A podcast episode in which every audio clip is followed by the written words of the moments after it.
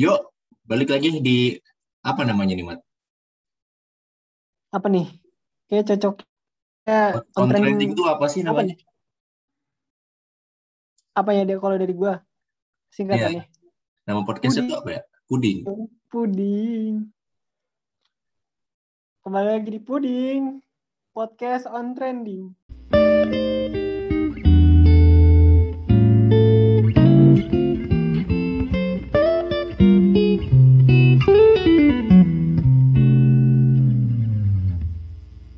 Podcast on trending. Bahasa apa aja Bahas kita, Mat? trending apa minggu ini? Betul. Membahas apa ya? Pokoknya yang seru-seru deh di minggu ini ya Tur ya. Benar, salah satunya adalah info tentang perpanjangan PPKM. Udah tahu belum, Mat? Cakep. Jadi PPKM itu diperpanjang lagi nih. Kan kemarin PPKM darurat, terus diganti kan PPKM level 4 tuh, sampai akhir Agustus. Nah, sekarang ada lagi eh, kebijakan baru bahwa PPKM level 4 ini diperpanjang sampai 9 Agustus. Hmm, sampai minggu depan lah ya. Ya, kurang lebih lah. Gitu, Mat. Menurut lu gimana, Mat? Kalau menurut gue sendiri sih eh, karena di daerah gue masih tinggi ya, jadi kayaknya emang masih perlu ppkm. Tapi sebenarnya ada yang hal-hal yang perlu dibuka sih, kayak kayak perekonomian harus- sebenarnya tetap harus jalan dengan menunjukkan sekarang vaksinasi ada nih Hmm. dengan menunjukkan kayak sertifikasi kartu vak- vaksin yang kalau udah vaksin boleh melakukan kayak pergi ke mall atau pergi melakukan aktivitas aktivitas di pasar. Iya, benar. Eh, jadi menurut gue ppkm yang ini sebenarnya harus dikasih behavior eh, yang di apa ya behaviornya yang udah boleh dikit-dikit lah. Kalau menurut lu gimana tur? Bahasanya behavior gak tuh? Asik. Sekolah banget sih lo. Ah ya. Setuju sih. Kan ada ini juga, Mat. Eh, kebijakan yang lu kalau mau ke mall harus ada sertifikat vaksin dulu kan ya? Iya di Jakarta udah semua tuh. Oh iya. Kalau di Bandung sih belum, karena gue juga belum pernah nyoba ke mall sih, kayak nggak ke mana-mana gitu.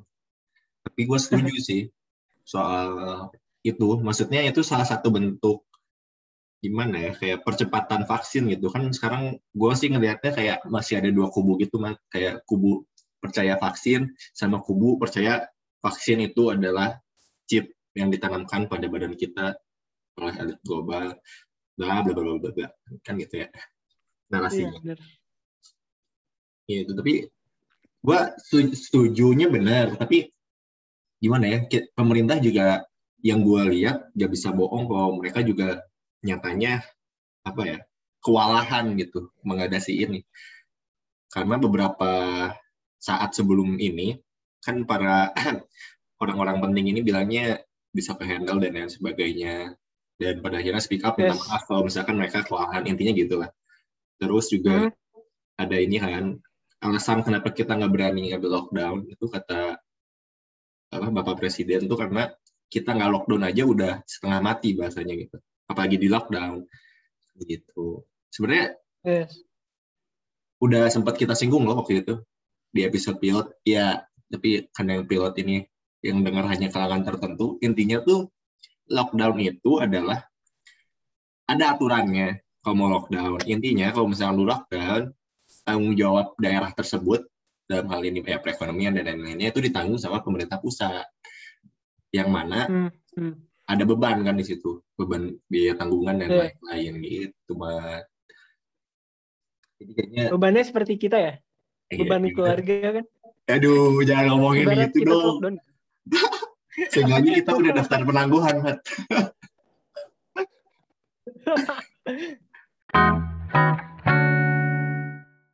Yuk, Mat. Olimpiade udah beres nih. Tahu nggak? Gue seneng banget sih tuh. Kenapa Kayak tuh? masih ada euforia aja. Euforia masih kerasa tuh eh, semangat-semangat sisa kemarin itu. Asli itu juga gara-gara itu kan ada pemain atlet kita, salah satu atlet bulu tangkis, Grace-nya Poli sama Rahayu, dia mendapatkan emas ganda putri dan menurut itu pas lagi nonton sampai deg-degan aja gitu ikut- ikutan deg-degan. Kalau lu gimana? Ah, sih. Ngomong-ngomong soal yang tadi ya, Mat, Gracia Poli dan Hayu Apriani ini kan mereka mecahin rekor juga, Mat. Pertama kali ganda putri emas, setahu gue. Iya nggak sih? Oh, Mas ya dia Mas. Ya ya benar-benar Ya, satu first Mas time ganda Indonesia putri. Mm-mm, betul banget. Gue nonton tuh yang waktu ganti ini, lu tau nggak? Waktu si Gracia Poli ganti bola voli. Iya, namanya poli, bercanda. Ah bola voli. Aduh, Ganti gua raket kira bola pingpong. gua kira bola pingpong. ganti raket dong ganti raket dia ke pinggir lapangan gitu kan keren banget Ya sih itu itu salah satu peristiwa unik tuh di final. Masa Unik. lagi lagi nektok nektok gitu kan. Iya. Terus em, ada aja itu punya peristiwa-peristiwa unik. Jadi dia ganti raket gitu tuh. bener gue sih kalau ganti raket di lapangan masih oke lah kalau misalkan di lapangan lagi main badminton gitu ya terus lu ganti agama ribet banget Aduh. jangan dong jangan Iya dong. orang dong Masa dia masa dia baca syahadat tuh. Iya Mari dibimbing. tapi nggak cuman nggak cuman mereka aja mat yang berhasil mengharumkan nama Indonesia ada lagi beberapa atlet yang lainnya salah satunya ang- atlet angkat beban Eko Yuli Irawan dia dapat silver mat Oh, ini menarik nih. Dia dapat silver ya kalau nggak salah ya. Betul, bet betul. Yang menariknya adalah dia waktu dapat silver itu dalam tanda kutip merasa bersalah karena nggak berhasil dapat emas. Ya, menurut gua itu sebuah prestasi. Bener ya? Iya, Kenapa lu minta maaf atas prestasi yang lu Iya. dapatkan? benar sih. Tapi emang karena nama ingin tetap mengharumkan nama bangsa kali ya, Tur. Jadi tetap bersemangat gitu loh untuk mencapai medali emas. BTW, ini medali-medali gue lihat di stats eh, medali itu. Jadi kita lebih tinggi dari Malaysia kalau nggak salah. Malaysia baru satu perunggu atau berapa gitu. Jadi kalau kita udah ada macam-macam medali, ada emas, perak, sama perunggu. Itu sih yang gue bangga tuh. Iya, kita kalau misalkan dilihat dari apa ya persentase gitu ya, kan kita dapat lima medali nih. Kita sebutin dulu ya. Ya. Ini yang medali silver satu dari angkat beban. Terus ada lagi medali perunggu angkat beban juga di, diambil atau dimenangkan sama Rahmat Erwin Abdullah. Terus ada lagi eh, ganda putra perunggu dia Anthony Sinisuka Ginting, anak Cimahi nih boy, tetangga. Cimahi Pride ya. Bahi Pride, bener banget. Terus ada satu lagi nih, Windy Cantika Aisyah, dia perunggu. Kalau nggak salah dia itu angkat beban juga deh, kalau nggak salah ya. Hmm. Nah, dari lima itu kan kita dapat lima nih, tapi persentasenya adalah menurut gua kita dapat ya maksudnya bisa dibilang berprestasi karena kita cuma ngirim atlet itu 22 sedikit lah maksudnya. Terus kita dapat lima dari 22 ya udah bagus, bagus banget gitu. Beda sama negara-negara Cina atau negara Amerika yang bisa dibilang mereka ngirimnya ratusan atau ribuan gitu ya dan menangnya banyak gitu. Ya kita berbicara tentang apa ya peluang aja peluang ini. Setuju banget sih, Tur. Iya. Jadi emang yang dipilih tuh eh, dari apa ya tokoh-tokoh terbaik bangsa gitu untuk eh, mencetak medali atau prestasi demi mengharumkan nama Indonesia juga. Mat, gue lagi baca DM Instagram nih. Biasalah, influencer banyak yang nge-DM. Terus ada yang nge-DM gini, Mat. "Eh, bang, lagi butuh tanah 7 hektar buat bikin trek Tamiya. Terus gue lihat followingnya udah nge-follow Atuy Galon dan Mamat Sarung, Mat. Gitu. Jadi sekarang kirimi dia tanah 7 hektar. Siap tuh. Cakep. Jadi aku udah lihat dia nge-follow Atuy Galon dan Mamat Sarung. Eh, Sikat ya, tuh, sikat. kirimi dia, Mat. Ini kayak ini, Terus- Mat. Kayak fenomena ini ya, Mat ya. Apa tuh? Ikoi-ikoi. Ikoi-ikoi ya? Oh ya, Iko Ikoyan lagi zaman nih di trending saat ini. Asik. Lu tau banget gak sih? Awalnya gue nggak tahu, awalnya gue pertama Iko Ikoyan tuh kayak kata-kata yang menjurus ke mana gitu Iko Ikoyan. Ternyata pas sudah ditahu usut punya usut ya. Ternyata Iko-Ikoyan tuh salah satu adminnya dari salah satu influencer. Oh, siapa tuh? Iya nggak tuh? Si Pocong ya? Arif Muhammad. Iya, betul. Iya, biasa disebut dengan Pocong. Gue kira ya, Iko itu bahasa kekinian yang dibalik. Kayak, kalau Ikoi kan berarti apa tuh? Yoki ya? Kan biasanya Yoki. ke, kalau orang-orang Dibalik kekinian tuh kan suka dibalik ya. Bang jadi ngap gitu. Ngap, ngap, ngap. Ngap, Siap ngap. ngap. Ngabers. Si ngabers. Iya, maksudnya gue kira tuh ke sana ngarahnya gitu. Ternyata Ikoi itu PA-nya tadi kan, personal assistant dari si Iya. Arif Muhammad. Menurut lu gimana, Mat?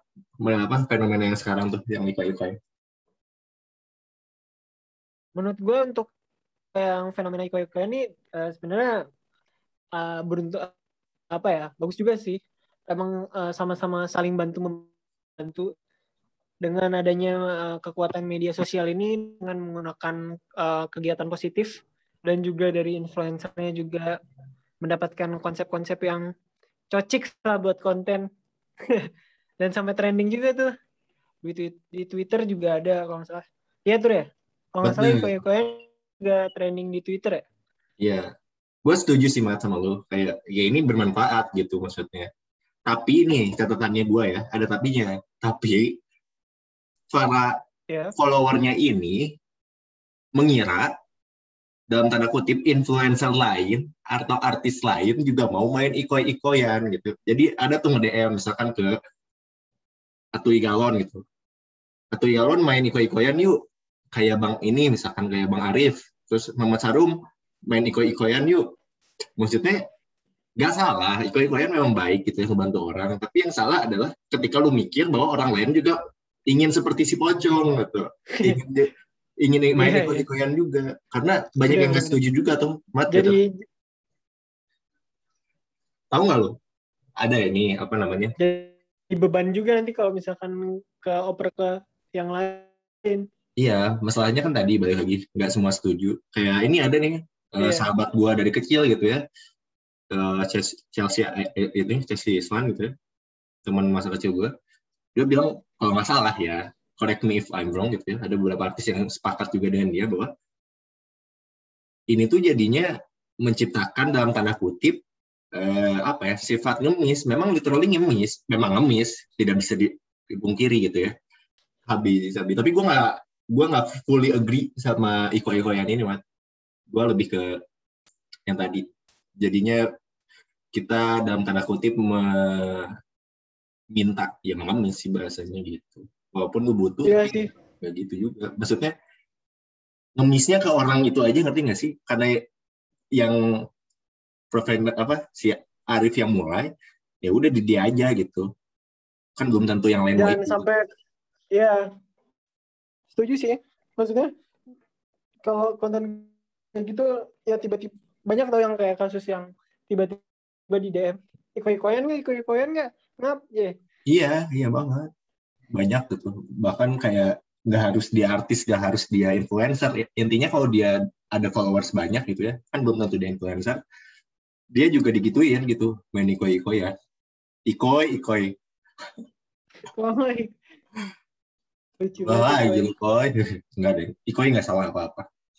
Yang salah ya ini menurut gue tadi followersnya yang mengira semua orang lain juga ingin main ikoi-ikoi ya. Seperti itu, Mat. yes Jadi udah lu kirim belum tuh tanah 7 hektar buat bikin trek Tamiya? wah udah tuh ih. Pesawat-pesawat apa yang bisa terbang, Mat? pesawat pesawat apa tuh? Pesawat-pesawat apa yang bisa terbang? pesawat kopter ya Pesawat ya maksa banget dah. Gak jelas aja. Ngomong-ngomong soal pesawat ya, tahu nggak sih boleh tuh pesawat kepresidenan kita nih diganti eh, warnanya dari biru ke merah. Tahu nggak? tahu tuh tahu tahu itu lagi rame banget ya lagi rame banget nih di minggu ini Menurut lu Gimana, gimana? Tuh? Gimana tuh kalau lebih jelasnya Kan nih, kalau bi- lu jelasin dulu tuh oh iya, jadi gini mat beritanya. Jadi si si ganti warna ini dari biru ke merah itu kurang lebih makan biaya 2, 2 miliar lah. Terus kata beberapa orang juga, kok lu bahasa kasarnya foya-foya sih orang lagi pandemi 2 miliar mah mending buat beli tanah 7 hektar buat bikin trek Tamiya on gitu ya. Masih aja tuh bahas trek Tamiya. Nih, terus ya oke okay lah itu mah pendapat berbeda gitu. Tapi yang ada nih yang mempermasalahkan kenapa warnanya merah. Menurut gua nggak make sense itu. Ngerti gak? Ya, setuju sih, Tur. Bener banget. Yang, kenapa, kenapa lo mempertanyakan kenapa gantinya warna merah? Ya jelas karena bendera Indonesia kan merah putih. Kalau digantinya ke warna kuning, baru dipertanyakan itu bendera mana gitu. Warna kuning mencerminkan apa? Kan tidak mungkin salah satu nah, partai nah, dong. Tidak mungkin dong. Warna merah juga bukan warna partai dong. Nggak usah ngadi-ngadi dong. Aduh, ya dong. Betul sekali. Kan itu merah putih, nggak ada hitamnya. Kalau ada hitamnya baru. Aduh. Ada domba ya. Tengahnya ada lambang domba kan, Tur? Aduh, ya. kita jadi ngomongin hewan kurban nih. Gak berani gue. Tapi yang lucu itu, Mat, yang komentarin dari biru merah ini adalah salah satu uh, dari partai sebelah lah, sebut saja begitu. Yang warna kebangsaannya adalah warna biru. Mungkin kan? Wah, gue gak bisa ngeliat kebanggaan gue mungkin ya nggak tahu ya suzon aja sih ini mah tapi kan pertanyaan dari biru ke merah aja menurut gue udah udah aneh gitu ya nggak apa-apa kenapa iya. sih mempertanyakan warna sebenarnya udah aneh sih menurut gue juga sih karena emang base lam, uh, bendera kita emang merah putih tapi yang sangat disayangkan di satu sisi yaitu tur. Kenapa ya sebenarnya apakah ada urgensinya? Kan ini masih di pandemi. Dan apakah bisa ke mana-mana gitu? Maksudnya bisa aja sih. Kan mereka-mereka bisa. Tapi sebenarnya dananya bisa dialokasikan ke pandemi itu lebih baik. Betul. Itu kalau, sih, Kalau ada perdebatan nih tentang biaya yang dikeluarkan, menurut gue masih oke okay lah. Maksudnya bahasanya ada urgensi lain nih, tapi kok dipakainya yes. ke situ. Walaupun ada pengakuan dari istana gitu ya kalau misalkan ini tuh memang sudah direncanakan dua tahun sebelumnya sudah ada budgetingnya dan si coating ini gitu kan bahasanya memang diperlukan untuk si apa maintenance kapal kapal kapal maintenance pesawat intinya biar lebih awet terus juga si biaya 2M ini masih masuk ke dalam negeri dalam artian ini di kalau nggak salah dicatnya di Garuda lagi gitu. Yang kita tahu Garuda ini kan hampir bangkrut. Jadi bahasanya yeah. mungkin walaupun gak gede-gede banget ya buat sebuah perusahaan ya 2M lah. Berapa sih gitu apalagi buat pesawat Puter, apa perusahaan puter pesawat perekonomian lah itu ya tapi duitnya ke kita lagi gitu. Maksudnya mungkin di sisi lain yeah. juga kalau misalnya kita mikir lumayan jauh gitu ya bisa jadi bantu pandemi yeah. juga pada akhirnya bisa jadi survivability-nya si karyawan Garuda ataupun perusahaan itu sendiri walaupun kita nggak secara langsung gitu ya si 2M ini buat bansos misalkan. Gitu. Tapi intinya mungkin mungkin ini masih asumsi gue ya. Masih ngebantu juga kok karena duitnya ke dalam-dalam lagi gitu.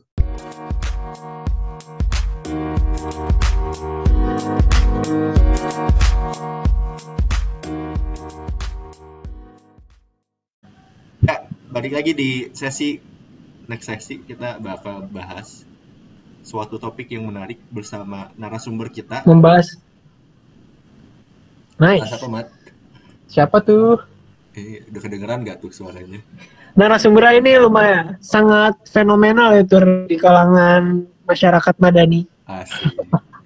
Dia tuh terkenal di angkatan sebagai yang jelas atlet ya, sama anak kesayangannya Pamit. Bener. Aduh. Ada. Dan juga selalu memberikan motivasi-motivasi terbaik ya Iya, motivasi. Wah, luar biasa. Kita sambut. Mangga, perkenalkan diri sendiri. Jangan gitu dong. Nah, kamu tuh diperkenalkan. Ha. Mamang. Mamang Anwar. Hola. Halo. Mamang. Semuanya. Gimana kabarnya? Sehat-sehat semua ya? Asik. Iya. Waduh. Fatur gimana kabarnya Fatur? Sehat Fatur? Alhamdulillah. Gini-gini aja ya pandemi mah. Ahmad gimana nih? Gimana kabarnya? Lama nggak Alhamdulillah. sehat-sehat semua? Benar, Mang. Asli, Mang. Ini kenapa jadi kayak Ah, reuni, reuni gitu sehat ya? ya. Sharing Ya, reuni nih, mana? Ya, ini kan udah berapa tahun, hampir dua tahun gitu kan, gak ketemu ya adalah rasa-rasa kangen ketemu temen gitu kan. Ah, iya, bener-bener, Nah, bener. setuju banget, Mang. Bosan, bosan Setuju. orang, orang bosan maksudnya yang ketemu rutin tuh ya si Rai, si Padil, muka-mukanya kayak gitu-gitu gitu, ganteng enggak gitu, bosan gue. Mending ngaca Udah sering ya, udah ya. sering ya. Mending ngaca aja. ya. Orang efikasi dirinya bagus, jadi orang merasa yakin orang better dari mereka. Bagus, memang harus gitu ya emang ya. Anjing. Efikasi Iya. diri itu penting. Secara permukaan ya, secara permukaan. Tapi ke dalamnya nggak ada yang tahu ya. Gak ada yang tahu itu merasa ilahi bos. Itu dia. Makanya dengan kehadiran Mamang di sini kita ingin bertanya itu, Mang. Kira-kira rahasia ilahi disembunyiin di mana, Mang? Oh baik. Sepertinya kita harus bertanya pada peta. Ya, ngomongin soal peta nih, Mang. Jadi kemarin tuh ada Olimpiade Ya, Tokyo, oke. Mang. Iya, Olimpiade rame banget tuh. Oh, gila sih. Gimana pendapatnya dari Mamang sebagai atlet ya? Atlet ini ya, bola bekel ya? Dan reaksinya Mamang setelah setelah Olimpiade. Mohon maaf nih, maksudnya secara keseluruhan apa per cabang nih? Ah, ya, secara umum aja. Oh, secara umum ya. Aduh, saya sendiri sih nggak begitu memperhatikan perlombaan Olimpiade ya. Perlombaan Olimpiade. Apa ya? Ya paling nontonnya yang yang match-match penting aja kayak kalau ada tim Indonesia masuk ke semifinal, perempat final ataupun ya emang menonjol ditonton. Kalau enggak ya enggak. Ataupun pertandingan yang seru-seru lah kayak bola misalkan Brazil sama apa atau Prancis sama apa yang tim-timnya bagus-bagus lah. Volley juga sama. Ya gitulah paling nggak begitu menyimak. Cuman ya ada satu cabang lah yang emang diperhatiin ge- banget lah gitu. Emang hobi juga gitu kan. Oke. bulu tangkis itu emang ya lumayan nonton lah beberapa cabang gitu dari awal sampai akhir meskipun ada beberapa juga yang enggak ditonton Gimana, Mang, perasaannya? Eh, gimana? Kan Indonesia berhasil membawa pulang medali nih dari Ya. gitu, cabur sebenarnya campur aduk ya seneng seneng sama sedih sih sebenarnya kan yang dapat emas itu bukan cabang yang diunggulkan gitu kan ganda putri yang diunggulkan itu sebenarnya di cabang ganda putra gitu kan. Ya wong orang unggulan olimpiadesnya yang nomor satu kan si Kevin. Sekarang ranking dunianya mereka juga gitu kan. Ya ya harusnya ya maksudnya secara secara ini mereka yang yang bisa di diandalkan gitu. Cuma ya mungkin belum rezekinya aja Benar, masih ada olimpiade-olimpiade selanjutnya. Mungkin. Mamang juga bisa terlibat ya ya sebagai penonton sebagai penonton, benar. Karena di hari yang sama Mamang nonton tuh Indonesia juara. iya karena saya meng menghargai Nah, doa terbaik saya Pak Batur Benar. Bagus bagus dengan kekuatan anak soleh ya. Semoga. iya bayangkan jumlah penduduk Indonesia ada 600 sekian juta jiwa apabila semuanya berdoa yang baik-baik keinginan apa yang tidak akan terkabul Subhanallah. Mari pilih Mamang menjadi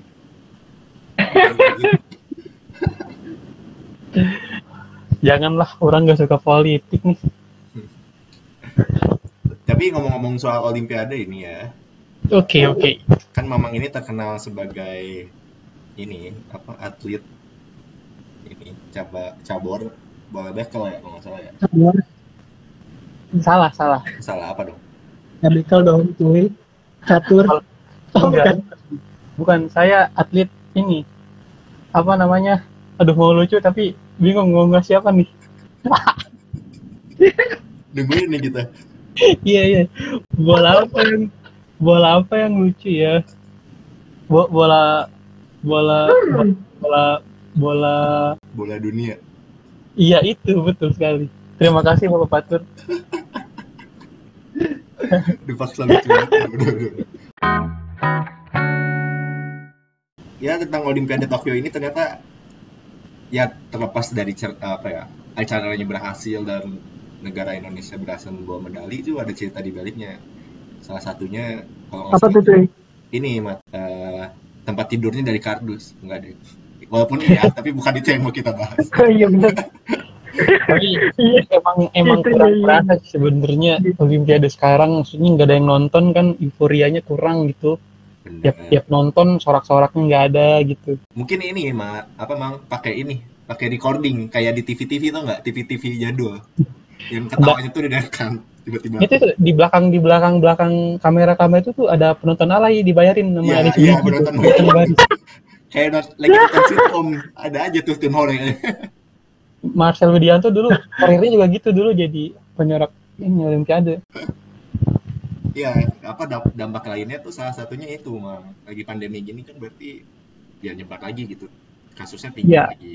Iya iya kan ah, pemberitaannya juga sekarang kan kasusnya Tokyo bukan Tokyo juga ya di Jepang tuh rata-rata perharinya naik lagi gitu ya sekarang kalau nggak salah ya kalau, kalau tidak salah kalau salah direvisi eh, sekitar 9.000 kasus per hari positif gitu kan semenjak ada gelaran Tokyo gitu ya jelas mengkhawatirkan kan maksudnya eh, yang namanya pandemi kan pasti membahayakan karena buat buat apa ya buat penduduk buat atlet-atlet yang juga bertanding, ofisial-ofisial yang ikut mendampingi atletnya, panitia apa segala macam kan. Ya apa ya? eh, kalau lihat si- situasi sama kondisi juga bingung juga kan ibaratnya harusnya digelar 2020 malah 2021 gitu kan kayak ya nggak pas aja sebenarnya harusnya kan 4 tahun sekali sekarang malah lebih gitu. Jadinya kita ke next Olimpiade aja mungkin sekitar dua tahun setengah ya. Sekitar ya. Iya. Jadi persiapannya kurang kurang mungkin kurang maksimal jadi serba mepet. Tapi ya balik lagi namanya juga pandemi itu kan siapa yang tahu. Apalagi Jepang terkenal sama budaya ininya, budaya ininya apa namanya? Makan makanan ini, makan makanan Mentah. sushi, iya betul. Mm. Sebenarnya nggak ada hubungannya sih, cuman kasih tahu aja, FYI aja itu. mau mau bilang mau, mau bilang kayak apa ya kayak mobilisasi mereka kan juga apa ya intensitas mereka menggunakan transportasi massal juga tinggi banget kan dibandingin sama kendaraan pribadi gitu Betul. ya secara secara apa ya Penyebaran Penularan lebih cepat ya. penyebarannya kan pasti akan lebih cepat gitu kan itu Benar. sebenarnya yang harus dikhawatirkan cuma ya mudah-mudahan aja lah gitu tidak menjadi apa ya sesuatu yang lebih parah lah gitu Jadi pembelajaran aja sih sebenarnya. Kan gimana ya Olimpiade itu banyak yang bilang hanya dalam tanda kutip gengsi, gengsi gitu. Gengsi sebuah negara, kalau misalnya negara itu pernah jadi penyelenggara Olimpiade, wah semua negara atau se- seluruh dunia gitu ya, seluruh universe tuh tertuju di satu negara itu gitu. Tapi lihat dari Olimpiade-Olimpiade sebelumnya kan banyak fasilitas yang terbengkalai, betul. Jatuhnya juga lebih rugi lagi walaupun bisa dibilang dapat exposure lah ya. Tapi kan negara ini apalagi Jepang pada saat ini gitu kan mungkin profitnya nggak banyak karena nggak ada penonton nggak ada turis dan nggak ada apa gitu. Jadi mungkin Ya, mungkin. peningkatan kasus juga jadi lebih ini gitu. Ya doanya sih mungkin buat atlet-atlet yang sedang bertanding di sana, buat ofisial-ofisial yang mendampingi panitia semuanya eh, dilindungilah gitu, terhindar dari yang namanya COVID ini.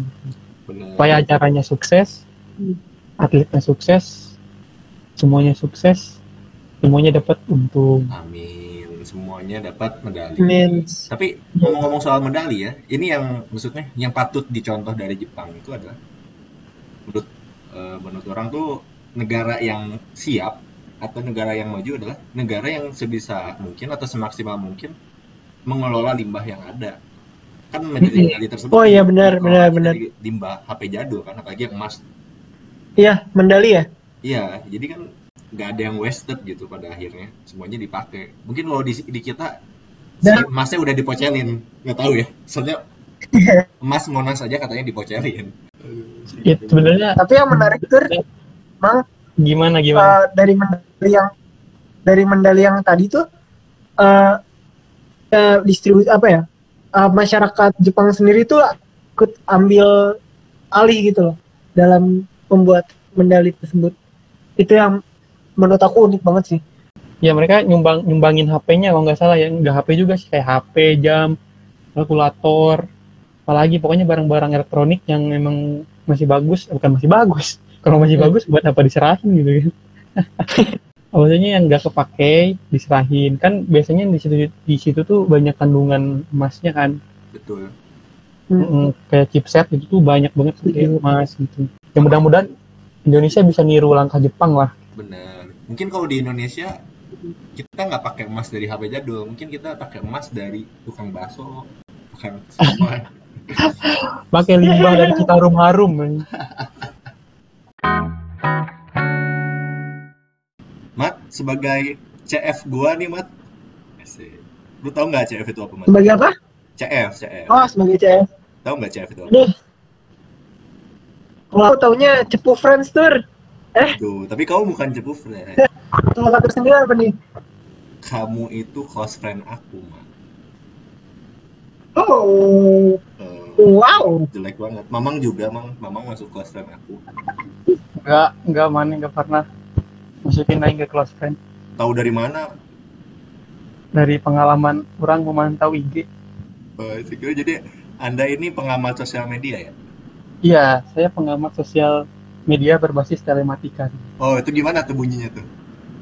Bunyinya berdasarkan eh, ilmu geometrik sains biologi eh, bahwa gelombang elektromagnetik itu mempengaruhi eh, koneksi internet Instagram seseorang. Seperti itu. Jadi dari situ kelihatan kalau misalkan anda dimasukkan friend atau tidak gitu? Betul sekali bapak batur oh luar biasa secara biologis itu mempengaruhi. Secara biologis mempengaruhi. Ngomong-ngomong Ya. soal Pak, menurut bapak fitur friend ini gimana pak?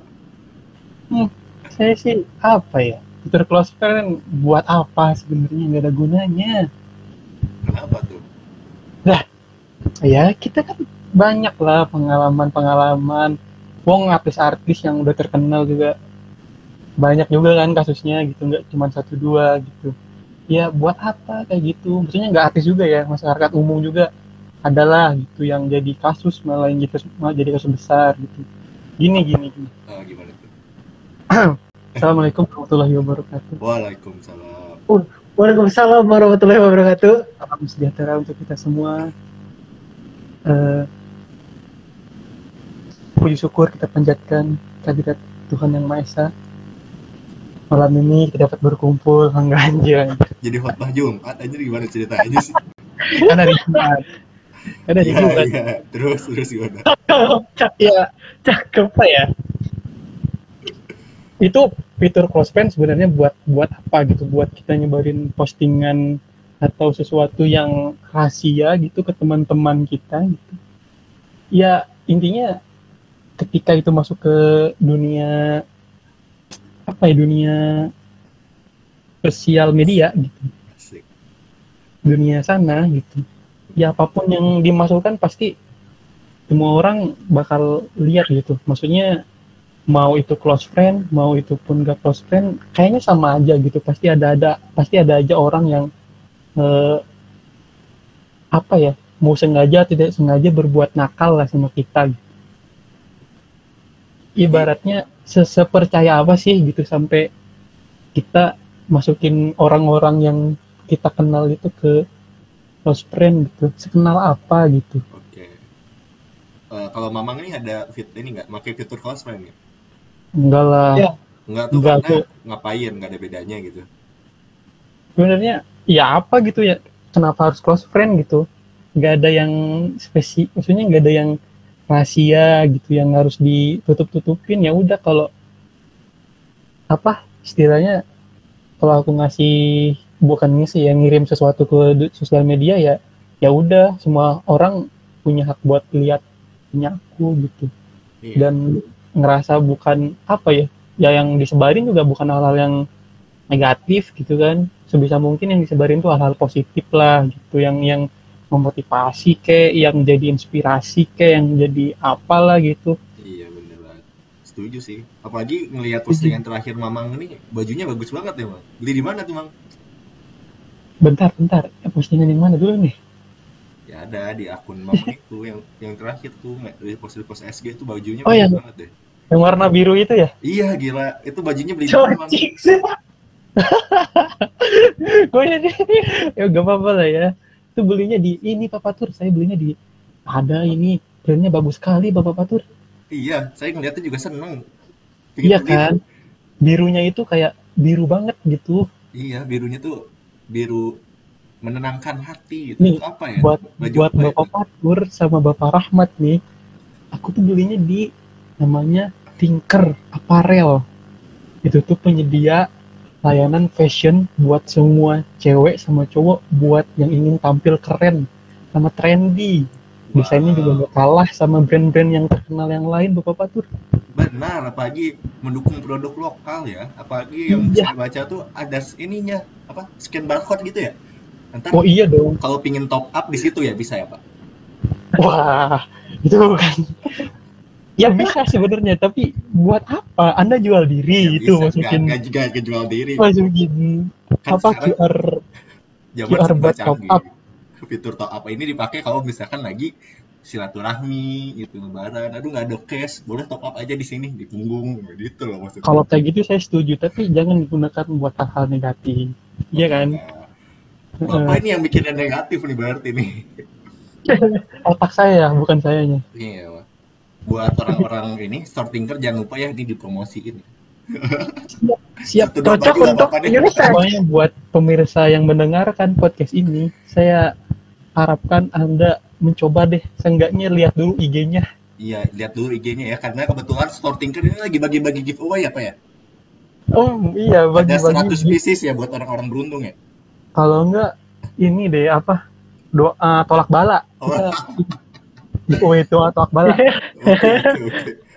Nah, kalau misalkan buat urusan kayak gitu sih nggak usah di close friend Pak. Ngapain? Saya setuju. Tapi kalau Bapak kan nggak pakai close friend mungkin karena yang Bapak follow juga semuanya close friend. Jadi nggak ada fitur close friend gitu kan. Kalau Mamat gimana, Mat? Gimana, Mat? Soalnya si Mamatnya punya fitur close friend nih. Hei, Mamat ngikutin perkembangan zaman nih anak ini. Iya, iya. Waduh.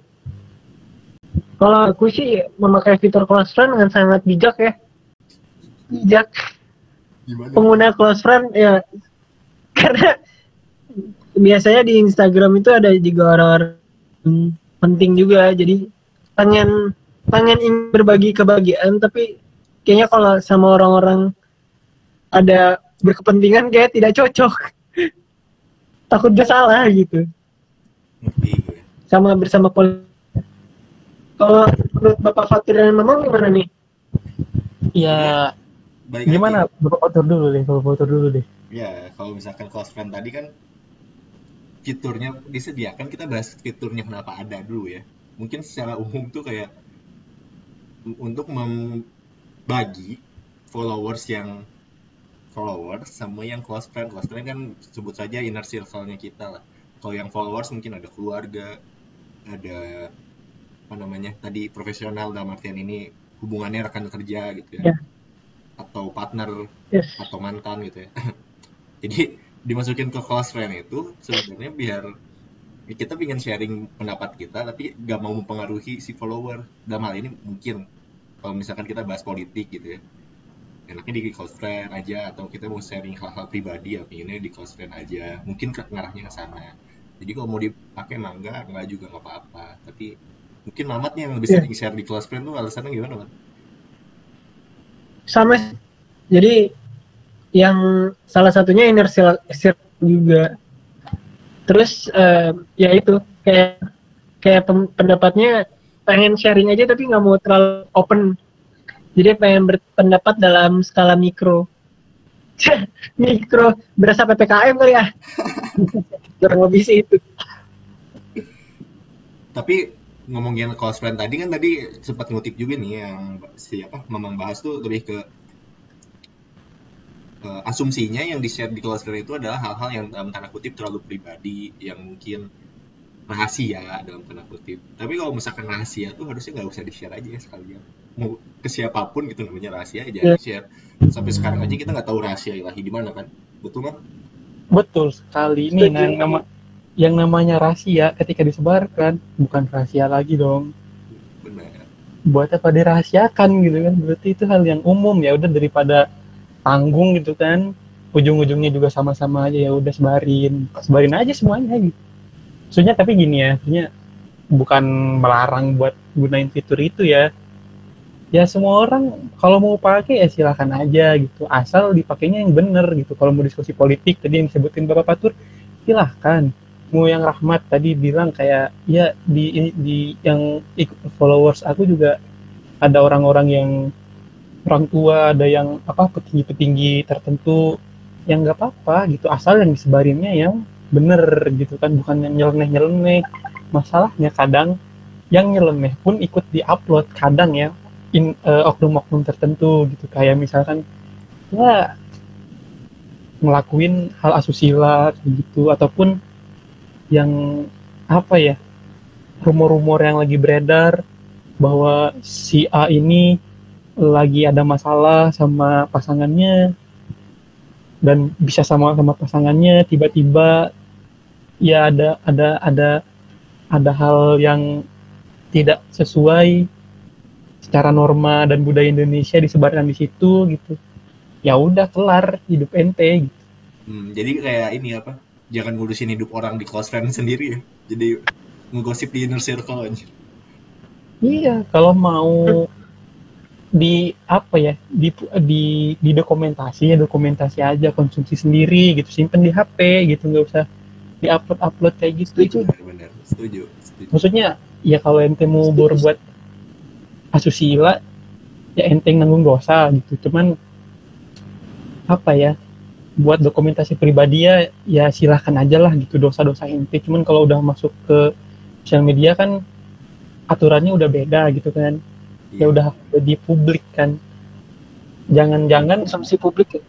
teman yang tam- anda tambahkan ke close friend itu bukan benar-benar teman anda gitu. sepintar apa anda menilai teman anda itu bisa menjaga harga diri anda Benar sekali ya. Ini seperti Bapak filsuf ya. Sejatinya teman Anda bukanlah teman Anda. Karena teman kita semua adalah bola. Bola adalah teman. Begitu kata Kapten Subasa. betul sekali meskipun saya lebih suka Naruto Di next segmen di namanya apa, Mat? Uh, Quarantun. Quarantunes itu bahasa apa, Mat? Quarantunes. Jadi uh, kita sebenarnya uh, selama di pandemi ini kita akan menjadi quarantun. Jadi kita akan mem- membahas tentang lagu-lagu yang yang menemani kalian dan menemani on trending kali ini Iya, di masa-masa bersama. Mang Atui dan Atau dan ya Allah, Mataring Mam- ya. Ma- Mamang apa nih? Mang, Mang. Mam- Mang apa nih? gimana gimana gimana Ya, jadi kita bakal nge-atribut lagu ke yang tadi, Mang. Yang kita bahas nih, soal Siap. close friend dan atau cepu friend. siapa dulu nih siapa dulu nih Nice. Boleh, boleh. Mamang gimana, Mang? Lagunya kalau didengerin yang atribut close friend tuh gimana? eh gue gue lebih suka ini sih kalau close friend itu karena banyak kasus yang terjadi gitu ya. Pengkhianatan segala macem nyebar-nyebar rahasia. Eh, cocoknya lagunya si Yonglek nih. Judulnya teman Cocok palsu tuh.